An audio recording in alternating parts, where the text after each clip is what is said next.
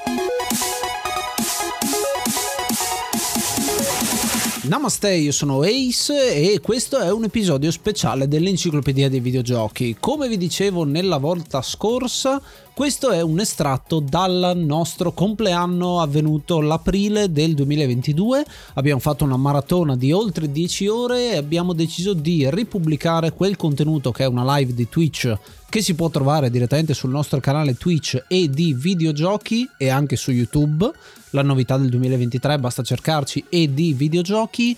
Potete trovare tutti quanti i link nella descrizione, ma questa è la versione audio. Visto che la maggior parte di voi ci ascolta qui, abbiamo deciso di ripubblicarla in questo formato in modo che sia più fruibile e più interessante possibile. Interessante perché ci sono tantissimi ospiti, ogni episodio abbiamo trattato qualcosa di diverso. Nello scorso episodio abbiamo parlato di storytelling con tanti begli ospiti, adesso parliamo di musica nel videogioco. Quindi parlando di chiptune, parlando, ascoltando anche un po' di materiale, eh, ci siamo addentrati un po' con gli ospiti in questo eh, branca del mondo del videogioco abbastanza interessante perché vuol dire creatività, l'insegna sempre della creatività e del creare qualcosa oltre il videogioco. Quindi molto bello, spero vi sia piaciuto, a noi ci è piaciuto tantissimo, buon ascolto. Oh, bene, bene, siamo pronti per questa seconda parte. Allora, il nostro primo ospite è un punto di riferimento nell'analisi del mondo videoludico. Questo ragazzo non solo ha sempre guardato i videogiochi con occhio critico, ma sempre più spesso si è interessato dell'industria in generale, andando a cercare collegamenti e previsioni dei trend nel futuro. Con noi ha analizzato uno dei suoi giochi preferiti, The Last of Us, e quindi bentornato Dadobax. Ciao Ciao ragazzi, bentrovati, che piacere essere qua. Ciao Ace, ciao Yuga, ciao a tutti quanti voi, insomma, che siete in chat. Ciao a tutti. No, benvenuto. benvenuto, benvenuto. Io continuo con le presentazioni perché siamo, siamo carichissimi. Eh, vi ricordate quando io vi avevo detto che sono stato davanti un altro una volta? Eh, un programma che effettivamente ho registrato, ho parlato con Bonoli, sono, sono andato, ma non c'è prova perché effettivamente non è mai uscita quella puntata, ma uscirà chissà eh, quando. Ma ma, ma, oggi abbiamo invitato una persona speciale che è, ehm, vediamo, mi credete pazzo, ma in realtà non lo so. L'ospite è un testimone. no, no, confermo, confermo, è vero, è vero. Eh, esatto, mio fratello dice che è vero. Eh, abbiamo un testimone oculare di questa esperienza, ma soprattutto una persona che eh, condivide la sua passione per il Giappone, è una redattrice eh, redattrice per Stay Nerd, conduttrice del podcast Japan Wildlife e benvenuto ad Alessia. Ciao cara, come stai?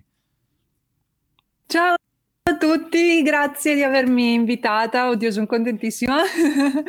io sono un po' l'infiltrata, mi sa, oggi, quindi mh, mm, non lo so. Spero di capire tutto quello che direte di videogiochi, che, che vabbè, qualche cosina la so, eh, però eh, cercherò di, di, stare sul pezzo. E sì, confermo, sono testimone dell'esperienza di, di, Ace in tv e in realtà è un'esperienza che poi ho ripetuto anche io esatto. eh, poco dopo.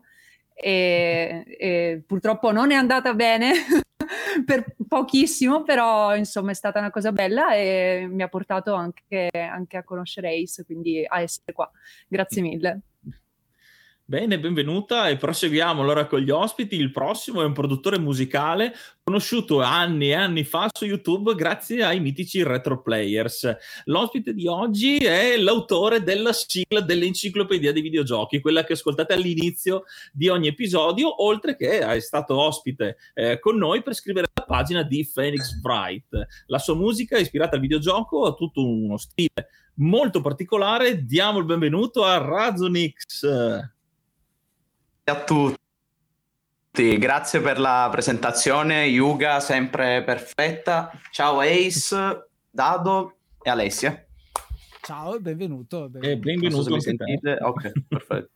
Andiamo avanti con le presentazioni. Questo è un milanese che è onnipresente su Twitch. È il moderatore, eh, vanta il record di moderatore per numerosissimi canali eh, nella comunità di Twitch Italia per quanto riguarda il retro game. Eh, le sue tracce chiptune vengono ascoltate da mol- moltissime persone anche in tutto quanto il mondo e ne sentirete qualcuna nella seconda parte di questo segmento, il che dà a questo musicista indipendente grande orgoglio, è un bello orgoglio italiano. Benvenuto a 0R4, ciao caro, come stai? Ciao, Ciao, buonasera, buonasera e grazie per, uh, per, l'invito. Soprattutto devo dire, mannaggia a te Paccione se sono moderatore in tutti sti canali. è tutta colpa tua. È il mondo è piccolo perché tutta colpa tua. Tutti. Ti banno Paccione, ti banno. E niente, gra- grazie mille e per grazie, essere qui. E grazie a te anche per aver invitato Diamond Chip. Ciao caro, come sì. stai? Aspetta che lo facciamo entrare, se ce la faccio. Vado. Ah, no. ah eccolo qua. Aspetta, ec- eccolo qua. No. Sì, no, grazie ecco. per l'invito, grazie 004. Siete bellissimissimi. Sente? Sì, sì, ti sentiamo. Eccoci. E niente, eh sì, il milanese presente 004. Insomma, grazie e niente. Vediamo un po' chi altro arriva. Ecco. Io entrerei subito nel vivo di, questo, di, questa seconda parte, di questa seconda ora, e perché abbiamo parlato di videogiochi di storytelling. Adesso invece eh, siamo appunto nell'ambito della musica e quello che accennavo anche all'inizio, eh, i videogiochi adesso molto spesso vengono considerati forse di più per la grafica uh, di ultima generazione, diventano più appetibili, però spesso magari dimenticando che eh, la musica, la colonna sonora, anche solo gli effetti eh, dell'ambiente che vengono inseriti, vengono creati per i videogiochi passano in secondo piano, eh, però sono di, di elevatissima fattura perché anche lì c'è un comparto tecnico all'altezza nei giochi, soprattutto AAA. Voi cosa ne pensate? Partiamo da Razonix, dai. Cosa ne penso? La musica comunque da, da diciamo, all'inizio fino adesso ha avuto un'evoluzione drastica, nel senso eh, se una volta eh, si usava i, la chiptune come so, non è proprio il mio campo, però cerco un attimo di provare a parlarne. Si, utilizz- si utilizzavano appunto i chip per fare la musica nei videogiochi quindi non c'era un uh, effettivi strumenti che certo. ci andavano dietro e così, però tramite anche solamente qualche, cioè con le note, usa- utilizzando il chip del sistema si poteva dare comunque quel mood al gioco. Quindi, come per quanto la grafica, le meccaniche di gioco, lo storytelling è una parte fondamentale del videogioco che molte volte viene sottovalutata, purtroppo, almeno a parer mio. Quindi. Sì, il, il, questo discorso sottovalutata in, in che modo? E giro la palla a 0R4. Uh, più che sottovalutata dipende un attimo dalle produzioni AAA, credo che sì, semplicemente la musica è accessoria alla grafica e a tutto, e a tutto il corollario che c'è attorno. Mm, posso vedere un uso più creativo all'interno delle produzioni indie, se vogliamo parlare più di di alcuni, se vogliamo parlare di un prodotto indie che ha avuto maggiore successo, parliamo di Undertale che ha una colonna sonora di Toby Fox che è una colonna sonora veramente ben fatta che comunque ha dei rimandi al, alla nostalgia, al, al retro gaming che c'era tempo fa se altrimenti possiamo anche vedere in altri, sempre in altre produzioni indie, c'è, c'è un uso maggiore della, della, musica come medium per veicolare, per veicolare il, il gioco. Qua sì, vediamo il Undertale, poi vediamo anche c'è un altro gioco uscito un paio d'anni fa che si chiama Dicey Dungeon ed è un gioco dove c'è una colonna sonora molto interessante che è fatta da Chipzel, che è un artista, artista nordirlandese che lei fa chiptune. Se poi vogliamo anche mm, approfondire un attimo, c'è anche Crypt of the Necrodancer, eh sì. dove lì fa della musica un punto, è il punto focale del, del gioco in cui tu devi proseguire per i livelli andando a ritmo. Ecco, approfitto Oppure, questa cosa di, di, di, gameplay musicale, ecco, per, per chiedere a Dado eh, cosa ne pensi del rhythm game in generale e nello specifico quanto il sound design sia importante in questo aspetto? Sì, eh, guarda, recentemente mi sentite, sì? Sì, sì, sì. Sì. Sì. Da questo microfono. Eh, recentemente ho recentemente in realtà durante le vacanze di Natale ho comprato su, su- per Oculus eh, Pistol Whip, che è un gioco in VR in cui praticamente si deve sei i John Wick della situazione, quindi arrivano dei nemici, tu sei uno sparatutto su binari e devi sparare ai nemici a tempo di musica. È una cosa favolosa perché esiste anche uno sparatutto normale che bisogna sparare a tempo di musica, però non ho giocato e il nome mi sfugge. Però è tipo Crypt of the Necrodancer, però in prima persona. Però non, non mi ricordo il nome, magari qualcuno lo, lo sa. eh. Mentre Pistol Whip è in VR ha avuto anche un discreto successo e per chiunque abbia un VR lo consiglio caldamente perché l'Oculus anche e soprattutto è stand alone, quindi non, non serve un PC. E, mm, ma in allora, per quanto riguarda in generale il discorso del sound design, io volevo fare una piccola postilla. Quando si parla di audio all'interno dei videogiochi, eh, non è importante solamente la colonna sonora, ma è importante anche eh, appunto l'effettistica e proprio tutto il sound design che è intorno al videogioco stesso. Mi viene in mente, per esempio, un titolo eh, che in realtà è comunque indipendente, però comunque è un indie di, insomma, con un certo budget, che è Hellblade Sona Sacrifice, che è stato sviluppato da Ninja Theory, che poi successivamente è stato acquisito da Microsoft e ora sta sviluppando un Hellblade 2 che verosimilmente sarà AAA, però il primo Hellblade è stata una produzione indipendente. Il primo Hellblade loro avevano in realtà un budget ridotto, sebbene comunque abbastanza eh, ingente rispetto ovviamente alle altre produzioni indipendenti e da un punto di vista di grafica per esempio sono potuti permettere di modellare solo la protagonista cioè solamente la protagonista aveva infatti solamente quel personaggio cioè gli altri erano inseriti a livello erano tipo dei filmati che venivano inseriti nel gioco con una tecnica abbastanza particolare diciamo. Ma a livello audio è stato svolto un lavoro clamoroso perché praticamente noi sentiamo le voci all'interno della testa di Senua eh, che non solo ci permette di immergerci nella testa di una persona affetta da psicosi, ma soprattutto sono in- interessantissime a livello di gameplay perché ci avvertono da dove stanno venendo i colpi. Cioè non c'è un HUD di gioco all'interno di Hellblade, ma noi sappiamo, anziché l'indicatore capito rosso che ti dice da dove viene il colpo, tu senti la voce alle spalle e schivi perché sai che viene alle spalle. E, e insomma, questi sono degli esempi. Tra l'altro, Mi interrompo perché sennò parlo a nastro, però insomma. Tra l'altro, eh, una cosa interessante del gioco che, che hai appena citato è il fatto che poi la musica eh, in alcuni aspetti vuole anche raccontare quella che è la cultura. Eh, la cultura norrena, un po' la cultura dei pitti, ehm, o comunque quell'aspetto eh, particolare. E eh, chiederei anche ad Alessia, eh, visto che ultimamente parla, parla molto di, di cultura e ha visto come in realtà poi la musica orientale, la musica giapponese è all'interno dei videogiochi, eh, ci sai dire qualcosa a riguardo?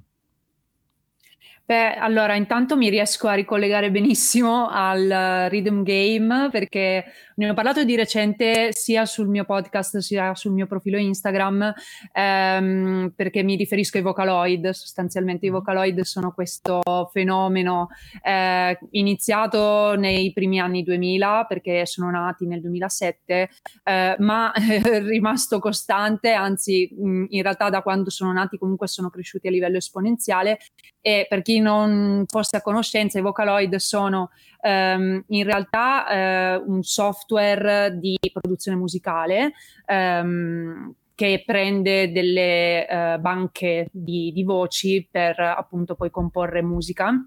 E queste voci sono state eh, campionate da- dalle voci di doppiatori e cantanti del- della scena giapponese e eh, talmente è stato grande il successo che non solo gli sono stati dati diciamo degli avatar a queste voci quindi comunque un'identificazione ovviamente in stile, in stile anime ma anche eh, appunto sono nati dei rhythm game e io tra l'altro di recente ho scoperto che eh, eh, quello che io giocavo su PSP ehm, quindi Atsune Miku Project Diva eh, è stato portato anche su Nintendo Switch quindi ero tipo oh no devo, devo rigiocarlo assolutamente e, e quindi ecco già lì eh, con i Vocaloid possiamo ad esempio eh, in effetti esplorare una parte della cultura giapponese ovvero quella sostanzialmente degli idol eh, che magari adesso alla maggior parte delle persone sono eh, familiari per in realtà del K-pop.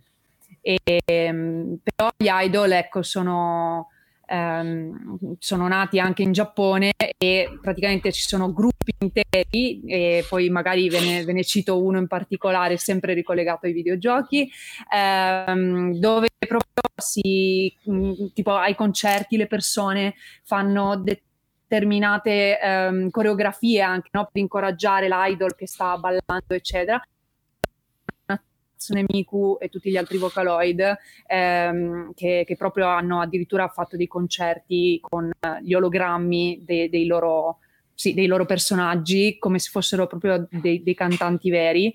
E, um, e, quindi ecco possiamo anche solo così da, da un videogioco capire eh, come si svolgono alcune cose legate alla musica anche in Giappone che è proprio completamente diverso da quello che, che accade qui, che accade comunque in Occidente in generale, no?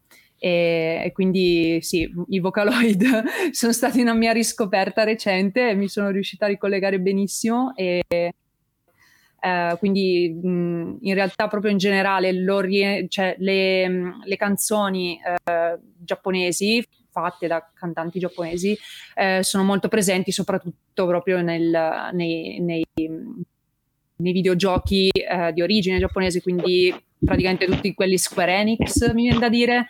Eh, non lo so, vi lancio lì se volete dire qualcosa a riguardo, ad esempio per Final Fantasy. Cioè, Final Fantasy, secondo me, è uno di quelli che ha una delle colonne sonore più belle e più amate, credo, nel mondo videoludico, no? Oh sì, veramente sì. Assolutamente. Eh. E quindi con Final Fantasy, ad esempio, anche, ecco, ecco adesso vedete un esempio di, di progettiva, però anche in Final Fantasy abbiamo um, un esempio, tra l'altro proprio ricollegandomi sempre ai Vocaloid, eh, di uno dei cantanti più grossi eh, del Giappone che si chiama Gact, che è stato, esatto, ecco qualcuno che lo conosce, eh, perché Gact, che è un cantante e anche attore, eh, ha prestato voce a un Vocaloid, quindi è stata campionata e il Vocaloid in realtà è proprio fatto su di lui, Gakpo. E, ehm, e dopo, dopo, questo comunque Gact, anzi prima, ha eh, collaborato anche appunto per Final Fantasy Uh, Crisis Core, se non sbaglio, quindi il seguito di Final Fantasy VII, mm. uh, con la sua Redemption. Quindi quella, ah, quella per me è stata, è stata, una delle prime canzoni uh, J-Rock mm. che io ho ascoltato quando ero adolescente. e, e, infatti è stato proprio grazie in realtà alla conoscenza del titolo di Final Fantasy. Quindi, quindi ecco. Sì, eh, tra l'altro hai citato i Vocaloid, questo modo di, anche di il Giappone che uh, ha di invogliare, un po' noi ne abbiamo parlato quando abbiamo parlato di uh, Osu Tatakae Oendan, che non lo pronuncio benissimo, però è un gioco che abbiamo affrontato dove il rhythm game diventa, eh, diventa, parte integrante, ma anche proprio il tifare, il fatto che hai questi mm. eh, Oendan che sono poi i cheerleader in versione giapponese, che è una cosa molto particolare. Sì e... Sì, sì, sì, sì, durante i concerti idol, come dicevo, proprio cioè, si va a tifare per la, la, propria idol, di solito sono gruppi femminili, la propria idol preferita e, e quindi sì, ci sono proprio ad esempio i, i, light stick che adesso si usano anche nei concerti K-pop, che magari hanno lo stesso colore della tua idol perché ci sono tutte queste cose, cioè i, i gruppi e, e si vede anche quindi nei Vocaloid, sono molto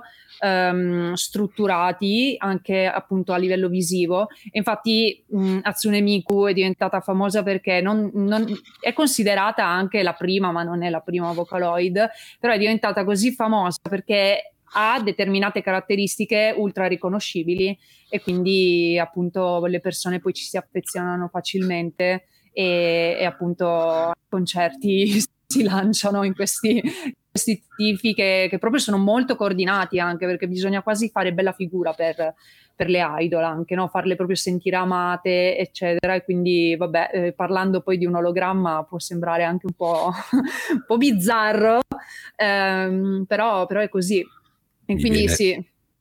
Mi viene da dire che Hatsune Miku è così conosciuta anche qui in Italia che qualcuno gli ha fatto fare le canzoni di Pino Daniele Ah, ok, questa, questa mi era sfuggita, Sì, sì. Però, però no, è vero perché alla fine, appunto, essendo solo una, una voce campionata, la puoi proprio eh, strutturare creando canzoni completamente nuove oppure anche cercando di riprodurne altre.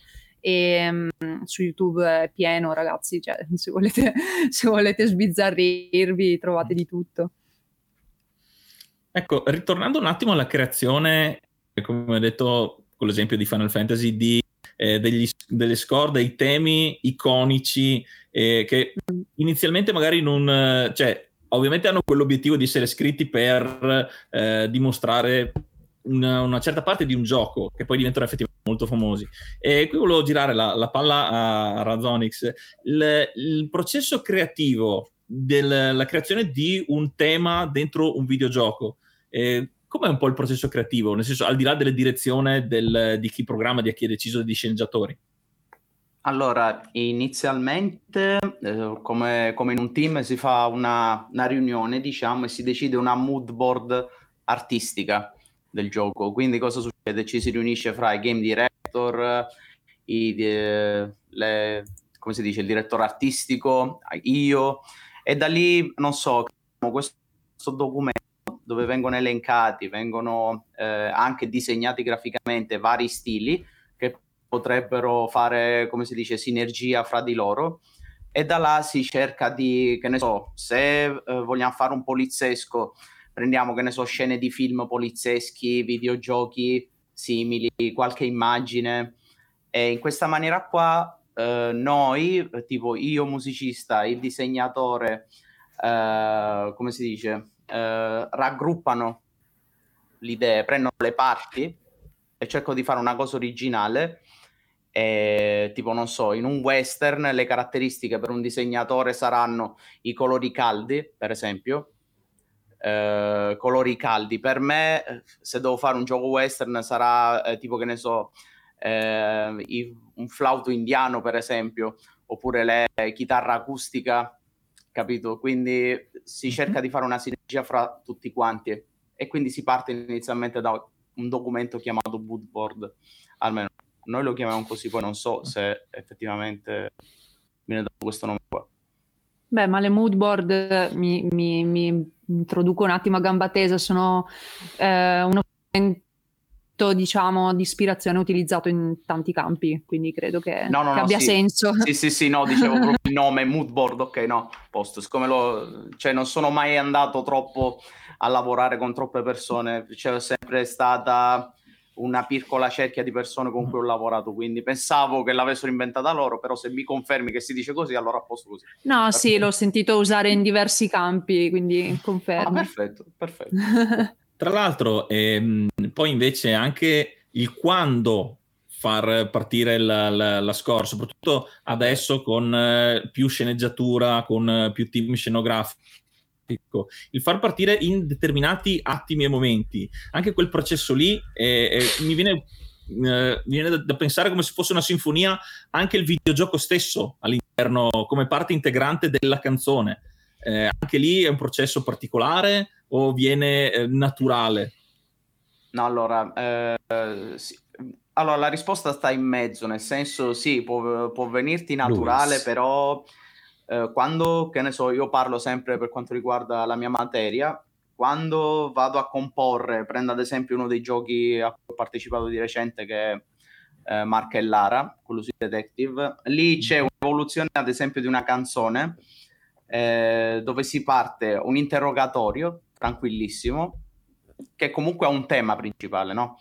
Eh, si parte tranquillo, si parla così. Appena l'interrogato viene messo sotto pressione, quella musica subisce una variazione, no? Eh, tu quando vai, almeno per quanto mi riguarda, quando vai a creare un tema principale che poi sai che si dovrà agganciare ai ritmi del gioco, eh, tu già parti col presupposto che sai che quella canzone dovrà a un certo punto partire ritmata, perché se no succederebbe che eh, si ha troppa differenza, c'è tr- uno stacco troppo netto fra la, la tranquillità, per esempio, al momento tensione, diciamo. quindi uh, devi sia studiarla prima, però anche al momento. Cioè, non, adesso per me è un po' complicato spiegarla a parole, però... Eh, no, è già molto certo. comprensibile, sì. anzi, anzi. E, ah, sì. ah, perfetto, aggiungo, aggiungo una cosa un po', un po', particolare, che è un pensiero che ho fatto proprio adesso che avete eh, parlato di questa cosa, e la domanda la rivolgo ad Ado. Eh, secondo te, quando uno gioca un videogioco, eh, quant'è la differenza tra giocare con le cuffie o giocare con l'audio ambientale? Eh, prima abbiamo fatto un po' di citazioni per quanto riguarda giochi che devono essere giocati con le cuffie per avere appunto l'audio stereoscopico, ma eh, secondo te qual è la differenza fondamentale tra questi due modi di vivere il videogioco? In realtà eh, dipende dal videogioco, ti faccio un esempio banale. Eh, ricordo in The Evil Within c'era uh, praticamente un mostro o un boss eh, che potevi sentire solamente dagli speaker del DualSense un gioco del genere, per esempio, era pensato eh, che in quel frangente doveva essere giocato con le casse, perché se tu lo giochi con le cuffie ti perdevi questa eh, finezza di, eh, di, questa, di questa boss fight pensata in maniera in realtà molto ispirata, perché tu sostanzialmente non sapevi dove fosse e quindi quando lo sentivi respirare dagli speaker eh, quindi in realtà dipende veramente dal gioco. Nel caso specifico di Hellblade e Sona Sacrifice, per esempio, andava giocato con le cuffie, per il discorso di prima, nel senso che ci sono altri giochi in realtà in cui basta in realtà sentirlo bene.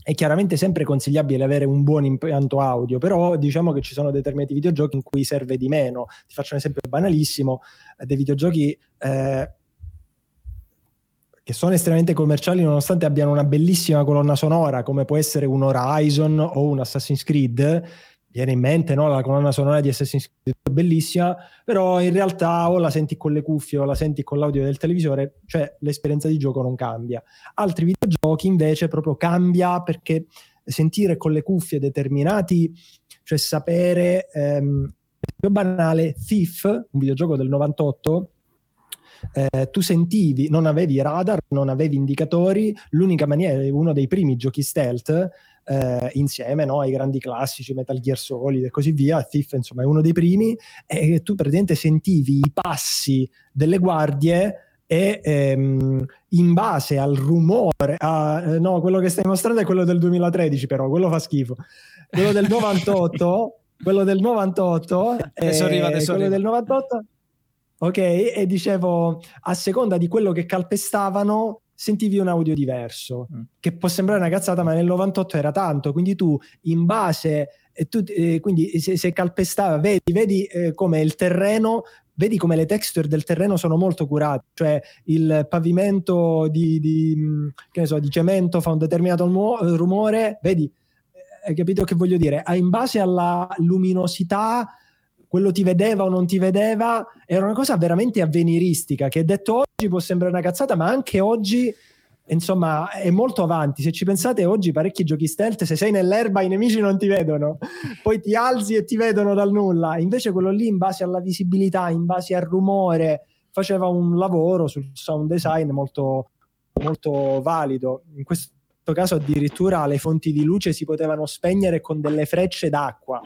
Vabbè, non è l'argomento del video, però per dire, eh, come argomento parlando di sound design, per esempio, questo qui andava giocato con le cuffie. Insomma, rispondendoti dipende dal gioco. Ci sono dei videogiochi che hanno o una, dei, dei, suoni, un'effettistica, dei suoni che sono molto importanti da sentire bene, altri videogiochi invece che hanno magari una bellissima colonna sonora, ma in realtà o li giochi eh, con le casse della TV o le giochi con le cuffie in realtà non cambia niente appunto come ripeto un Assassin's Creed 2 che ha una bellissima colonna sonora però non ha quell'effettistica che serve a livello di gameplay avere le cuffie insomma. A me, a me viene in mente eh, un altro gioco No More Heroes per Wii dove ehm, c'erano delle, delle, sessioni in cui dovevi rispondere al telefono e la voce usciva dal Wiimote quindi tu rispondevi col Wiimote quindi un utilizzo particolare del sound design di gioco, dei dialoghi.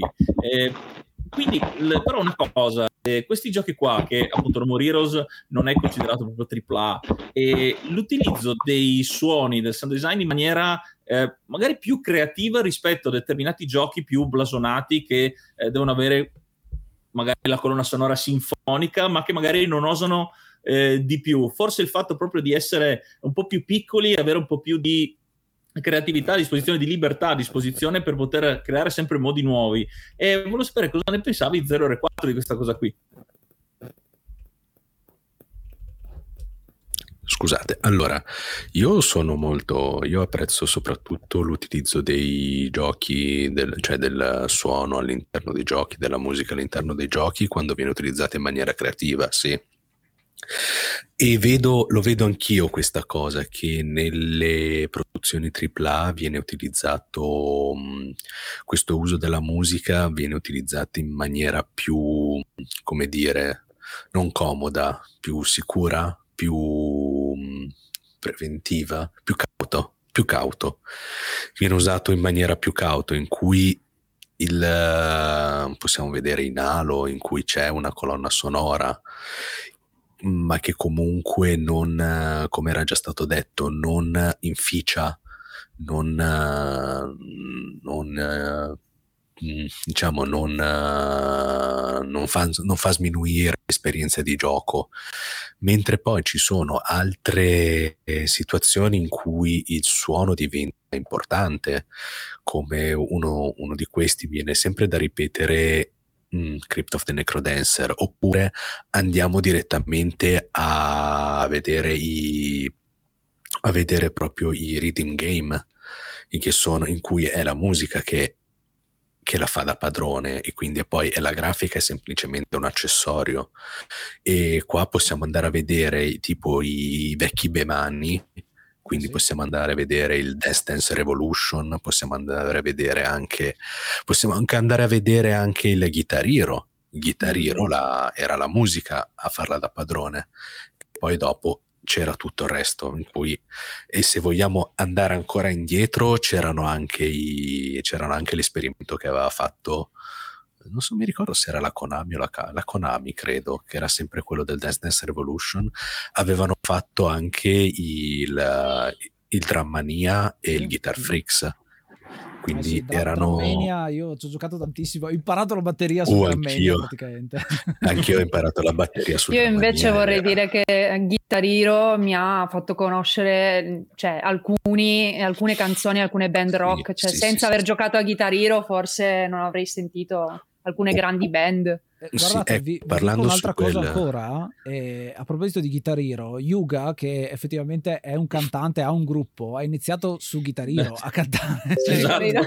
esatto. io sono la prova vivente che fun- in un certo senso hanno funzionato.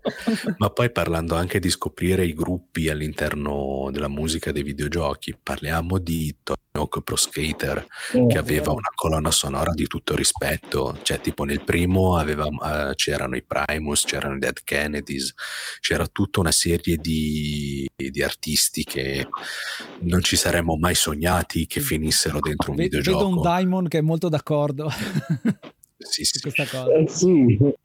sì, perché diciamo che è stata la, una... Scusate se mi sono assentato, comunque... Ehm, è stata diciamo la prima colonna sonora anche mi ricordo quella di Wipeout ma in, gene- in, generale quella di Tony Hawk quando cominciavo a essere un po' uno skater tanti chili fa e tanti anni fa però quella che ti fa cominciare a deviare capisci che c'è altra musica e dici che è sta roba capito? Cominci... è importante come cosa all'interno del game a prescindere anche dal lato tecnico per esempio sono un, un hardcore gamer eh, a prescindere da, da dal poco tempo che ho avuto lavori che ho fatto, ma in generale la musica, eh, per mia opinione, è importantissima nel gioco, come quanto eh, era stato accennato prima anche il, il discorso del, del, del, sound design per, i vari giochi, che comunque sono insieme tantissimi adesso. L'unica cosa che mi sento di dire è per montare il discorso, ma purtroppo per quanto eh, assolutamente eh, diciamo, l'industria del gaming stia avanzando sia dal lato indie che dal lato mainstream, c'è ancora gente che considera i videogiochi come una, come una, come una cosa diciamo futile, una cosetta da, da niente. E ci sono le stesse persone, a prescindere dai gusti vostri e miei, che lavorano su produzioni hollywoodiane e meno che hanno mestiere insomma, per fare un progetto per realizzare insomma tutti, tutti gli effetti, i rumori, i musicisti e i compositori che stanno dietro a, a questi progetti sono professionisti, insomma, questo, questo volevo dire. È interessante no, vedere. È vero perché. Anche... Il... No, ah. vai pure, Marco, vai, vai. Sì. No, volevo solo le, le, fare un attimo il ragionamento. Il, abbiamo parlato anche della scelta di grandi colonne sonore di canzoni già fatte eh, di, di, altri gruppi che vanno a fare una colonna sonora eh, di un gioco. In questo caso, eh, ovviamente è per la questione commerciale, ma da compositore, e, e lo giro a, a ragioni che anche a 0R4, siete d'accordo nel dare canzoni già pronte piuttosto che lasciare spazio alla creazione di materiale nuovo? O è mh, troppa operazione commerciale o comunque può essere un valore aggiunto lo stesso? Mm, inizio io? Sì, sì, vai, vai. Allora, ma secondo me, il mio parere personale, secondo me è un valore aggiunto anche se, anche se non è un brano originale perché comunque viene ad apportare, se è una scelta oculata, è un, diciamo, diciamo mh, se sia, si adatta bene al gioco, anche un brano non, anche un brano non inedito, anche un brano non fatto apposta per il videogioco, secondo me è un valore aggiunto. Vedi tipo la musica di Wipeout, la musica di Wipeout si adatta, molt- si adatta strabene alla tipologia del, del gioco. E alla, fine, e alla fine tu ti godi il gioco, ti godi la musica ed è, ed è una, una, bella esperienza. Se poi una, per, se poi una musica adatta, diciamo una musica all'interno del videogioco fatta apposta per il videogioco, è bellissimo, nel senso se viene fatta e tutto. Ma secondo me non... Uh, non preclude, non preclude diciamo, l'esperienza. Quello dipende, quello dipende dall'uso che se ne fa all'interno del gioco. Tipo, ecco, un'altra cosa che mi viene in mente, c'era un gioco di FIFA in cui c'erano i blur. Sì, FIFA 98. Dei blur. Eh. FIFA 98, dei blur. Lì all'interno stava da Dio stava da Dio Song Chu dei Blur, eppure, eppure, era un brano, eppure era un'operazione commerciale, eh perché sì. era tutta una questione, era un brano eh sì, sconosciuto. pubblicizzavano proprio per quella canzone lì. Noi abbiamo, parlato, esatto. noi abbiamo parlato di FIFA 99 nell'episodio nostro 99, che era la colonna sonora di Fatboy Slim. Eh, c'è praticamente metà album di Fatboy Slim e ascoltare quel, eh, quei brani a distanza di anni eh, sentendo quello ho la sinestesia di subito mi ricordo di FIFA 99 è una di quelle cose che proprio sono mm. legate eh, così come Tony Hawk Pro Skater 4 io ce l'ho. O moltissimi si ricorderanno le musiche di Need for Speed Underground. Tu senti quella musica Ma... immediatamente ti viene in mente il gioco no? Riders on the Storm. Esatto vedi vedi Beh, ma questo credo succeda anche appunto per quanto riguarda i giochi appunto giapponesi, perché io torno sempre là, scusate, sì, ma... Sì, e, ehm, perché ad esempio mi viene in mente uno dei più, per me, più classici, ovvero di Daikaru con le sue canzoni per Kingdom Hearts. Tutti e tre i titoli di Kingdom Hearts hanno una canzone di Utada Ikaru che eh, non è stata composta per i giochi, ma eh, sono state selezionate successivamente e eh, in realtà Utada è una can- cantante eh, nippo-americana, ma eh, appunto principalmente canta in giapponese e per la distribuzione occidentale dei giochi di Kingdom Hearts ha creato le versioni inglesi di eh, quelle che conosciamo, quindi Simple and Clean, che in realtà si intitola Ikari, eh, poi Sanctuary, che in realtà uh, aveva il titolo di Passion, e poi l'ultima di Kingdom Hearts 3, che è quella forse che mi piace di più, Face My Fears, forse perché l'ha fatta insieme a Skrillex, quindi ha un sound anche lì molto diverso, e, e però è proprio uno dei casi in cui in Giappone spesso prendono canzoni già preesistenti per la promozione di un gioco, mentre altrimenti mi vengono in mente, um, uh, se non sbaglio, dunque sì, Lin, di, um, che, che, ha fatto praticamente quasi tutta la colonna sonora di Persona 5, che è il gioco più, più recente mh, mm, giapponese che ho giocato e l'ho adorato da, da, profana comunque di videogiochi, diciamo, è uno penso dei miei preferiti. E, e lei praticamente però ha composto appositamente per, per il gioco e anche per i suoi spin-off le canzoni, quindi in Giappone tendono di più a prendere cose preesistenti, però ci sono casi anche come questo, quindi tanta tanta roba insomma direi che ne abbiamo sì. parlato un po' ci prendiamo un attimo di pausa eh, nella seconda parte vedremo ascolteremo un po' di canzoni le commentiamo vediamo di andare ancora un po' più nel dettaglio ci sarà mm. 0R4 bene bene un po' di live un po di musica e voi in live, mi raccomando, aspettate ancora un paio di minuti e ritorniamo subito. Ciao a tutti, ciao, bentornati a parlare di musica. Questa seconda parte ascolteremo anche un po' di musica e vediamo di uh, commentarla un pochino. Musica a cura di 0R4. Yes, allora. Cosa ci fai ascoltare?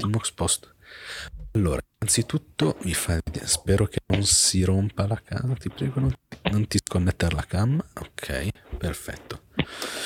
Allora, prima di tutto, virare, ecco qua. Questo è il Game Boy. Mamma mia, che spettacolo. Se vedete, qui è, è un Game Boy Color moddato, quindi per suonare live. All'interno c'è una cartuccia ormai non più in produzione, che è una MS, e dentro c'è un programma che si chiama LSDJ L'SDJ tipo è un tracker nella, nella vecchia accezione del termine ed è, serve per farci musica. Semplicemente è, è un programma votato sul solo fare musica col Game Boy. Questa è, questa è, queste sono le mie forbicine, questo è il mio filo interdentale che sposto subito. e poi magari si vede no. mi ha sempre affascinato da morire per quanto sia lontano quindi non vedo l'ora che inizia sono stracurioso sì sì e poi la cosa bella che SDJ si può provare anche su emulatore si scarica ah. liberamente la ROM su lidlsounddj.com la, sc- la scrivo direttamente in chat su Twitch lidlsounddj.com la trovate lì, scaricate la ROM e vi prendete un emulatore e già potete partire. Cioè potete partire, vi dovete leggere il manuale perché non è, diciamo, non è comodo come... non è comodo visto che dovete eh, musicare su poi. E niente, ora vi faccio ascoltare una cover che sicuramente chi ha giocato al NES la ricorda. Proviene da... Vabbè, ve lo dico, ve lo dico adesso. Mm.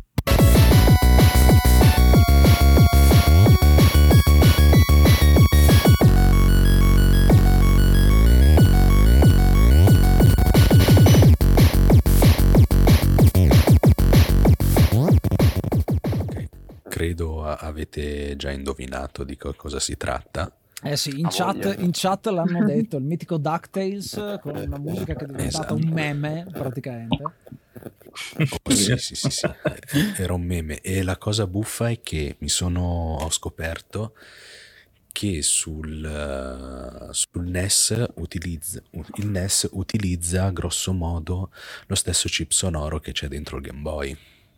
Cioè i canali sonori i canali sonori utilizzati all'interno del Game Boy sono più o meno gli stessi del, del NES, del, del, primo Nintendo. E la cosa bella è che sebbene la, la versione per Game Boy di The Moon sia un po' monca, se gli dedichi tutti i canali sonori sul, direttamente sul Game Boy, diventa quella del, diventa quella del NES. E basta. Ah, qua dentro qua mi hanno chiesto figata, ma non ho capito come fai a comporla. Questa traccia l'hai composta e poi l'hai salvata per riprodurla? No, l'ho composta direttamente sul Game Boy. Perché dentro il, il Game Boy, aspetta che facciamo. Hai, hai un sequencer, così. giusto? Praticamente. Sì, è un sequencer, ho detto anche un tracker. Mm. Se si vede, eh sì, questa è la cartuccia un po' landa. Comunque, se vedete, ci sono, ci sono quattro, quattro canali e sono, tut- e sono in verticale. Qua Io ci sono più vicino zero. Sì, non so se riesce a, a farmi il a mettermela sì. a fuoco. Sì, sì, si vede, si vede. Si vede abbastanza, sì, sì. Ok, si vede abbastanza. Allora, se vedete qua ci sono quattro, quattro canali, di cui i primi due sono semplicemente delle onde quadre regolabili come si vuole. La terza è, un, è un'onda regolabile a piacere dal, dall'utente e la quarta è il noise che è semplicemente rumore bianco e quindi vanno modificando la vibrazione delle varie onde sonore sì grosso modo sì perché ci sono dentro poi mi muovo dentro perché questa è la è la finestra principale dove ci sono le varie sequenze se entriamo dentro questa una che aspetta che alzo un po' il volume qui. Ok, non c'era niente. Non mi... Ha finito. Ah no, sono scemo io perché non mi sentivo, ma è perché non ho le cuffie esterne. Ma ok. Ti, ti senti... Abbiamo sentito la musica. Fatto hai. Sì, sì, e sono io che non mi sentivo, colpa mia. E tipo, se si entra dentro, qua si vede, ci sono le note e quindi fa Bellissimo, bellissimo. Magari qualcuno se lo ricorda se aveva il 3310 che c'era il compositore che ti segnavi le ah, note sì, una sì, alla sì, volta. Me lo ricordo. Mio e qua Dio. dentro, se si entra dentro qui, qua ci, diciamo questo 0C è lo strumento associato alla nota e se si entra dentro qua puoi regolare puoi regolare qua l'envelope, il, diciamo l'onda qua, l'ampiezza dell'onda quadra e vabbè l'output, sono le varie sono le, i vari parametri all'interno, del, all'interno dello strumento. Questa, questa che sto utilizzando poi è una versione vecchia di LSDJ, quindi adesso ne hanno sviluppato, hanno aggiunto nuove funzionalità e questo programma viene aggiornato tuttora nel senso è, una, è un software che viene supportato fino ad ora e fino a poco tempo fa era donationware, cioè tu do- donavi, donavi c- la cifra che volevi e poi ti potevi scaricare la ROM. Adesso invece il creatore l'ha fatto completamente gratuito, quindi potete scaricarlo liberamente dal sito che ho che ho incollato in chat su Twitch e lì è, tipo, vi potete divertire perché è un programma molto completo per sfruttare Ma le Posso chiederti quanto Certo. ci metti a comporla una canzone, un ritornello anche solo?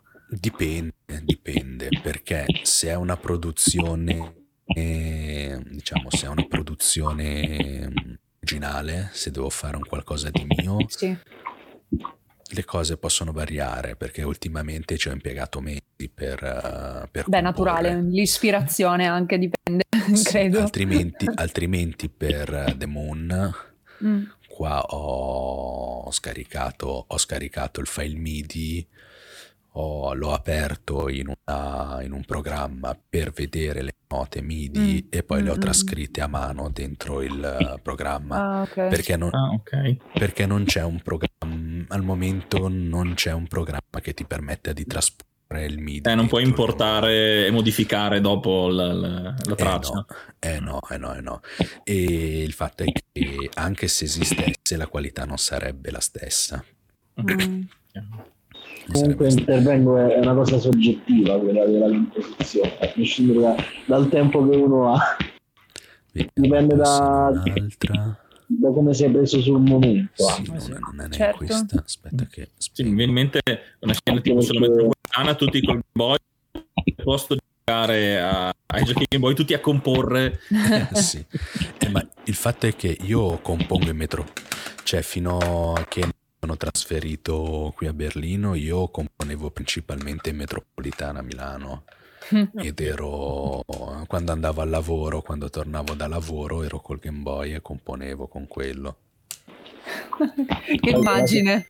È una bellissima immagine vedere uno col Game Boy in metro, col Game Boy. Sì, Sì. Guarda, io ci provo ogni tanto come fare con il buon zero, che tra l'altro è colui che tra, tra le persone che mi hanno avviato a chip all'uso di LSDJ per fare un uso del Game Boy.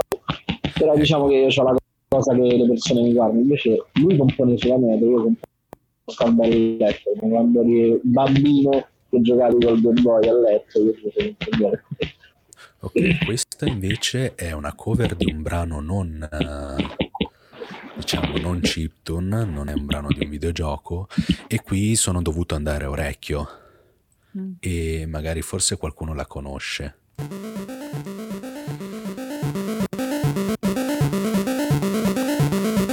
Ah, già capito.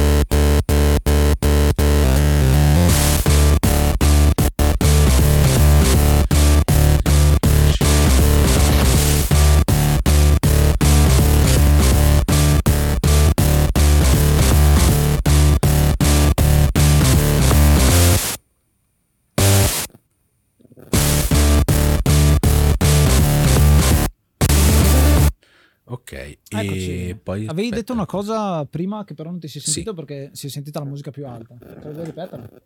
Sì, sì, scusate. Allora, il fatto è che in questo, per questo brano avevo dovuto, l'avevo pensato per due Game Boy. Mm.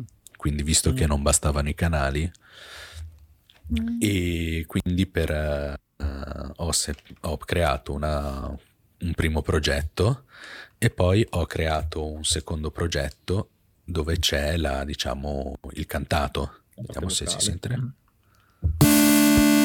Ah, ok. Cioè, la melodia della, della parte cantata in questo Sì. caso, che poi...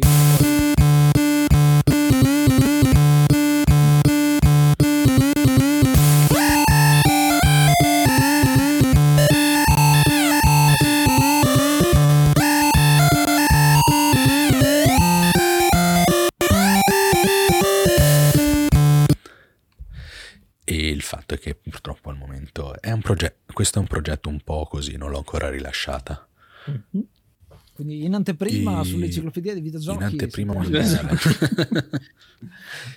e niente, Cavolo, poi vediamo. venire voglia di, di riprendere tutti i pezzi più belli della playlist personale e rifarli con questa tecnologia. Eh sì. Oh sì, sì, sì, io ho fatto quasi tutti, ho fatto un sacco di brani che mi piacevano, li ho rifatti al Game Boy. C'era tipo... E poi e sono soddisfazioni poi. eh. Ah sì sì sì, c'era tipo Ah, il mio primo brano, il mio primo brano che avevo fatto al Game Boy era una cover di un gruppo giapponese che si chiamano Polysix Mhm. Mm. e sono, sono un gruppo punk, electro punk che utilizzano, utilizzano molto anche questi suoni Game Boy. Infatti è stata la prima volta che avevo sentito un suono chiptune utilizzato al di fuori dei videogiochi è stato con loro. Ah, sì, quelli che hanno fatto I Am In Mine, mi pare. Esatto, I My Ah, eh, Mine ok. è, stato il primo, è stato il primo brano che ho sentito loro. Quindi anche tu guardavi tipo MTV Flux. Bra- bravo, stavo giusto pensando a quello, perché mi sa che l'abbiamo beccato sulle registrazioni Sì, sì, sì, notturne. eh. Sì, era quello lì. Cavolo. Bello, bello. E a proposito di questo, ehm, voglio ri- eh, ritirare fuori dado in eh, questo caso. Il fatto che noi stiamo ascoltando musiche diverse, ma che hanno i suoni che sono eh, campionati da qualcosa di più vecchio, da, qualco- da un- qualcosa di sapore di retro game. Ehm, secondo te eh, eh, c'è qualcosa di caratteristico, diciamo, da questo punto di vista? Il fatto che c'è sempre qualcosa di nostalgico all'interno di questo tipo di suoni? Sai, io eh, avevo aperto mh, già da prima che noi entrassimo in live, quindi mi riallaccio un attimo anche a quello che dicevate nella sezione precedente sulla, sulla narrativa. Mhm. Eh, in realtà, eh, no, perché eh, parlava, riassumo brevemente per chi magari, magari si è collegato dopo. Eh, si discuteva nella sezione precedente del fatto che i videogiochi di un tempo magari non avevano delle storie complesse come al giorno d'oggi, ma era la fantasia che andava a completare. E volevo aggiungere una cosa, era molto interessante quello che si diceva, però volevo aggiungere una cosa. La grandezza di alcuni videogiochi del passato, quelli che poi sono rimasti, e anche delle colonne sonore del passato, è che facevano tanto con poco. Cioè mh, c'erano dei limiti tecnici e eh, questi limiti tecnici erano un punto di forza. Noi stiamo vedendo eh, 0, eh, 0R4 che eh, praticamente sta facendo con quattro canali. Io mh, quando ero bimbo eh, avevo la Sound Blaster su, su un PC con Windows 95 e componevo con Cubasis, Eh, ma eh, i MIDI che facevo era erano simile alla 16 scheda. canali, era molto più semplice. E 0R4 fa canzoni che sono praticamente noi le sentiamo che sembrano delle sinfonie, ma sono quattro canali. Ovviamente io non so a livello tecnico poi che cosa significa perché non ho mai fatto con il Game Boy, però vi posso assicurare che 16 canali, cioè è molto più semplice andare a fare una, una canzone. E questo Sì. quindi si applica nella musica, si applica a livello grafico anche. E quindi, per esempio, io mh, purtroppo conosco un po' di meno il mondo console, parlo più per esperienza personale sul mondo PC. Quando ho iniziato a giocare, le schede grafiche erano della CGA ed erano quattro colori: eh, ciano, magenta, Eh sì. bi- eh, Bianco bianco, e nero. nero, tipo. Sì, sì, sì. Eh, eh, questo... Quindi, insomma, Guarda, hai fatto una citazione perfetta perché, ad esempio, un gioco che mi piacerebbe tanto parlare, ehm, che si chiama The Eternal Castle, che è un gioco uscito adesso, e in realtà è fatto con remastered, ma non è una remastered. Esatto, una, una finta remastered, esatto, che in realtà è uscito sì. adesso e richiama un gioco che non è mai uscito di, di 30 anni fa. E in quel caso hai quattro colori e basta. E, Sì. e in questa celebrazione della creatività, che è questa maratona, direi che un punto focale è quello, cioè eh, la creatività funziona quando hai poco, quando hai pochi strumenti e riesci a creare, riesci a creare tanto. È molto particolare come cosa. Volevo fare una domanda sia insomma, a Zero sia agli altri ragazzi che curano magari questo aspetto più musicale perché insomma, eh, ma il mondo delle, delle, demo intese nel senso quelle su anche eh, non le demo, le demo giocabili, le demo Sì, quelle le che demo sì, la demo scene intendi? ok, sì, se, la- se ci puoi dire un po' meglio di che si tratta e che cosa ne pensi, secondo me è molto interessante. Oh, la demo scene è un mondo bellissimo perché è, una- è nata proprio come, diciamo, come una esperienza, come una prova di cosa si può fare con, con i limiti imposti del- dei computer che un tempo erano quelli dell'epoca, quindi erano quelli limitati solo con eh, come il Commodore, l'Amiga. O l'Amiga già era una bella macchinetta in effetti, però l'Atari così 2600 così erano.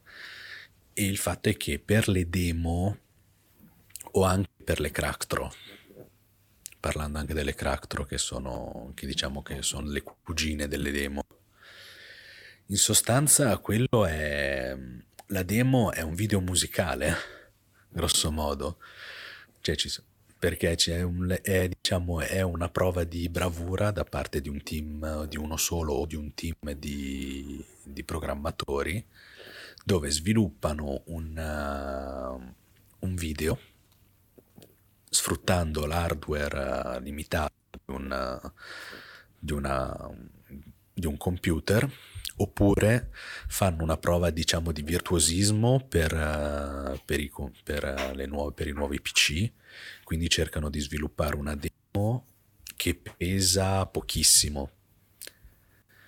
E quindi ci sono diciamo eh, per creare tante cose ci sono ci sono queste prove di bravura. Quindi per una, diciamo, una demo basta, diciamo, una tipologia di demo abbastanza famosa è la cosiddetta 4K. La 4K significa riuscire a fare una demo con musica e grafica facendo in modo che l'eseguibile pesi solo 4 kilobyte. E, oppure vabbè c'è anche la, la 40k e 400k e così via e questa è per, per i PC, altrimenti c'è anche la possibilità, quella delle demo, ci sono anche vabbè, le demo per Commodore 64, oppure l'epoca, quello che pen- non, sono compe- non sono proprio competente in materia di demo, c'è gente molto più brava di me, quindi propen- sarei propenso a dire delle, delle cacate, però tipo per secondo me l'epoca d'oro delle demo è stata l'epoca Amiga all'Amiga mi, mi ricordo che spopolavano le demo. E se vuoi c'è un documentario bellissimo e gratuito presente su YouTube che si chiama Molman 2. Adesso lo cerco subito e ve lo, e ve lo spammo sulla chat. E quello parla proprio della demo scene che si chiama Molman 2 ed è documentary The Art of the Algorithm, The Algorithms, ed è un documentario del 2012. Comunque mi allaccio un attimo per insomma, motivare anche la, la domanda, dato che insomma il disco, allora io sono ingegnere informatico e mm. ho sempre apprezzato l'arte dietro il codice. La cosa che dal mio punto di vista al giorno d'oggi si è perso del videogioco realtà è l'arte dietro il codice, l'arte dietro il programmare. Cioè il videogioco al giorno d'oggi quando si parla di arte mi rendo conto che in realtà cioè, si parla eh, guarda il panorama, guarda com'è bello il videogioco è artistico. Non è quella l'arte del videogioco. L'arte del videogioco cioè, dal mio punto di vista non è quello, cioè l'arte del videogioco è eh, saper fare, cioè se noi pensiamo a che cosa fa uno scultore, lo scultore va a prendere il, eh, il blocco di marmo e intaglia nel blocco di marmo l'opera d'arte. Ecco, eh, sostanzialmente il, pro- il, videogioco è eh, creato da un programmatore che va ad intagliare nel software l'opera d'arte e quindi è questo sostanzialmente dal mio punto di vista ciò che rende affascinante alcuni videogiochi del passato, in realtà anche alcuni videogiochi contemporanei, ma contemporaneamente però non posso fare a meno di pensare di come ci siano determinati videogiochi, non lo so,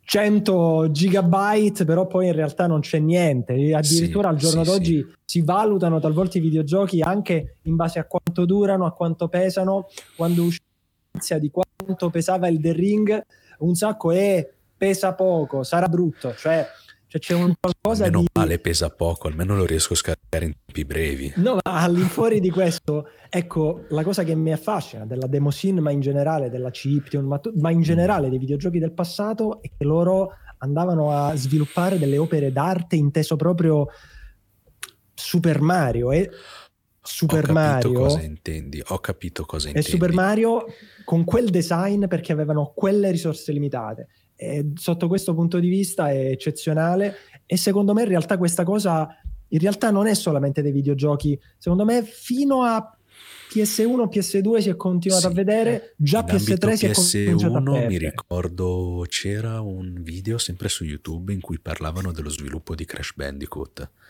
e delle, diciamo, dei, dei trucchi che avevano usato per sorpassare la memoria, la, la velocità di, mem- di lettura del, del, disco e avevo visto un attimo proprio questi, questi, questi hack, queste, questi, questi veri e propri atti di... Com'è che si dice? Questi, come dici tu, questi atti da scultore, questi atti di arte all'interno del codice per, diciamo, sfruttare, per andare oltre i limiti del, andare oltre i limiti del, imposti dalla, dalla, console in questo caso. Eh, io volevo collegarmi proprio a questo, il, col fatto di andare sempre oltre a cercare il limite della tecnologia corrente in cui si sviluppa un, una musica, un tema per un videogioco, eccetera.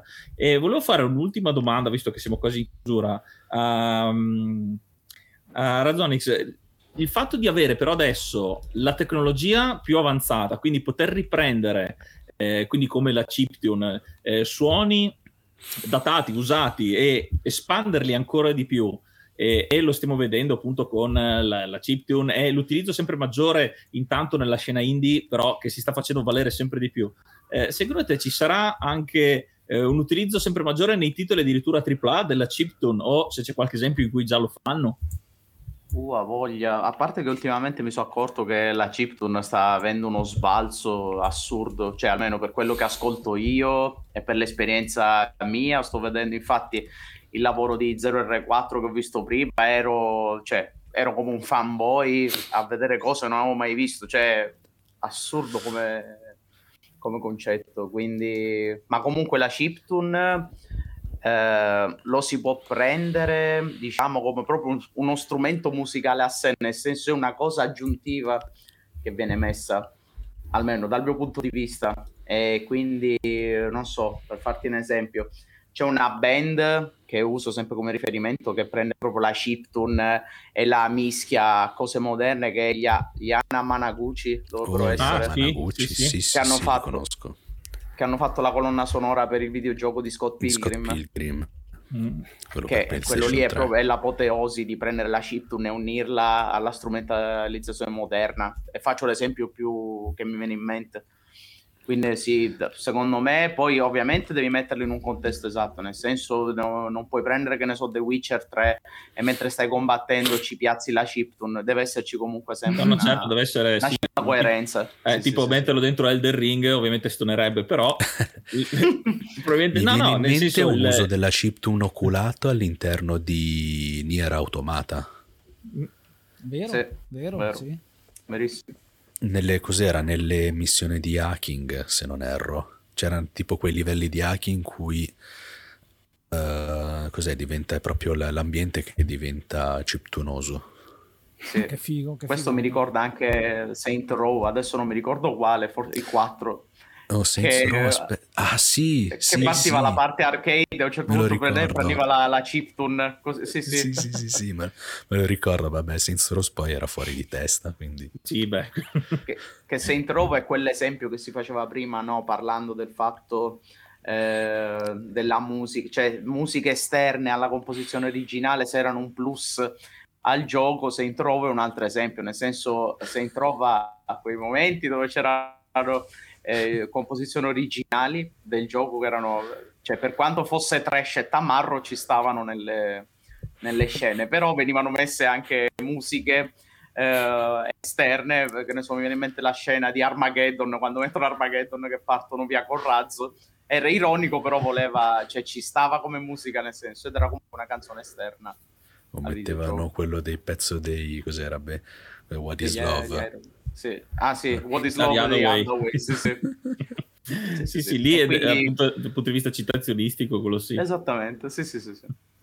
Insomma, abbiamo no, visto in questa bello. sezione come la musica sia molto importante, sia farla eh, ispirata dai videogiochi, sia vedere come nei videogiochi sia integrata, che secondo me è un aspetto molto fondamentale che deve essere sempre più ehm, messo in risalto. Noi facciamo un podcast e un po' tiriamo acqua al nostro mulino perché è un prodotto solo audio e che effettivamente si basa sul fatto che la musica sia importante. Spesso cerchiamo di sottolinearlo, eh, l'abbiamo visto. Noi ringraziamo tutti quanti, stiamo dando conclusione, già sono passate eh, tre ore da quando abbiamo iniziato la live, ma vedo che il counter non sta scendendo, quindi voi che vi state iscrivendo, grazie perché vuol dire che la maratona durerà oltre 10 ore. Eh, cominciamo a fare un po' di giro di saluti. Ciao Dado, grazie ancora per essere stato qua. Ciao a tutti ragazzi, è stata un'esperienza anche formativa, devo dire, perché ho imparato tante cose che non sapevo.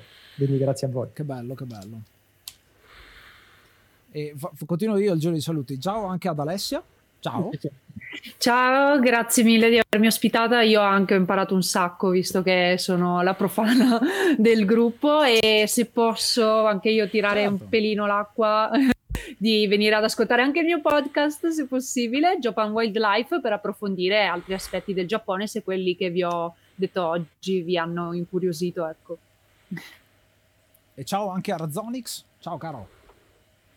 Grazie mille per eh, l'invito. Anche io ovviamente già eh, ho imparato un sacco, soprattutto per quanto riguarda la chiptune, che come dico sempre mi ha sempre affascinato, però purtroppo a causa di tempo non mi ci sono potuto avvicinare. Eh, quindi è stata una bella esperienza. Grazie ovviamente per l'ospitata. Grazie, tra l'altro parleremo di chiptune anche sul nostro podcast, abbiamo una rubrica dedicata quest'anno alla musica, la stiamo vedendo dal lato A e l'abbiamo voluta chiamare lato A e lato B proprio ah, perché ha, ha, ha ah, due tracce. Eh, una, una, parte vediamo la musica dal punto di vista della produzione musicale intesa come eh, artistica e dall'altra invece andremo sì. a vedere un po' più nel dettaglio come si crea la musica eh, con Tevio che è un altro dei nostri eh, ragazzi del team eh, ci dà una mano dal punto di vista musicale dietro, è, è molto molto bella, eh, ascoltatela perché ottimo, ottimo. ci sta. Salutiamo anche Diamond, ciao caro. No. A proposito, devo, ah. faccio pubblicità per Diamond perché è uscito, lui sta per far uscire il suo primo album su Bandcamp e anche sulle altre piattaforme. Perfetto, Quindi, perfetto. Ciao, Quindi caro. accattatevelo, seguitevelo. Infatti vi, ho, vi sto già stalkerando su, su Instagram, quindi non Bella. Bella lì, grazie. e salutiamo e grazie anche... ovviamente a 0R4. E ringraziamo anche 0R4 che ci ha fatto ascoltare un po' di musica, ce ne farà ascoltare ancora un pochino che vi, eh, vi accompagnerà insomma nella transizione tra una parte e l'altra, quindi grazie ancora. Dai. Vai pure. Allora, io vado pure, adesso rimetto, non badate al tavolo perché... Eh è così. E ora, questa sicuramente la conoscete. Aspetta che... Così e vado.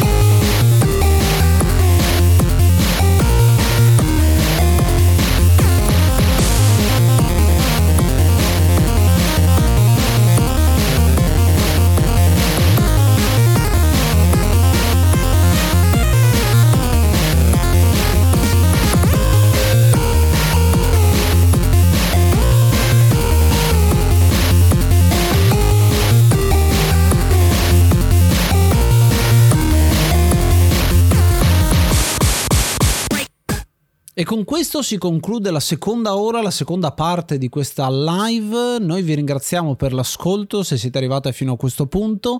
Eh, ci diamo appuntamento alla prossima puntata per quanto riguarda questi editoriali che sono 6 e invece se volete ascoltarvi qualcos'altro basta andare su enciclopedia dei videogiochi.it, trovate tutte quante le ultime uscite, l'archivio, seguirci su YouTube, su Instagram, su Twitch, dove volete c'è veramente tantissimo materiale.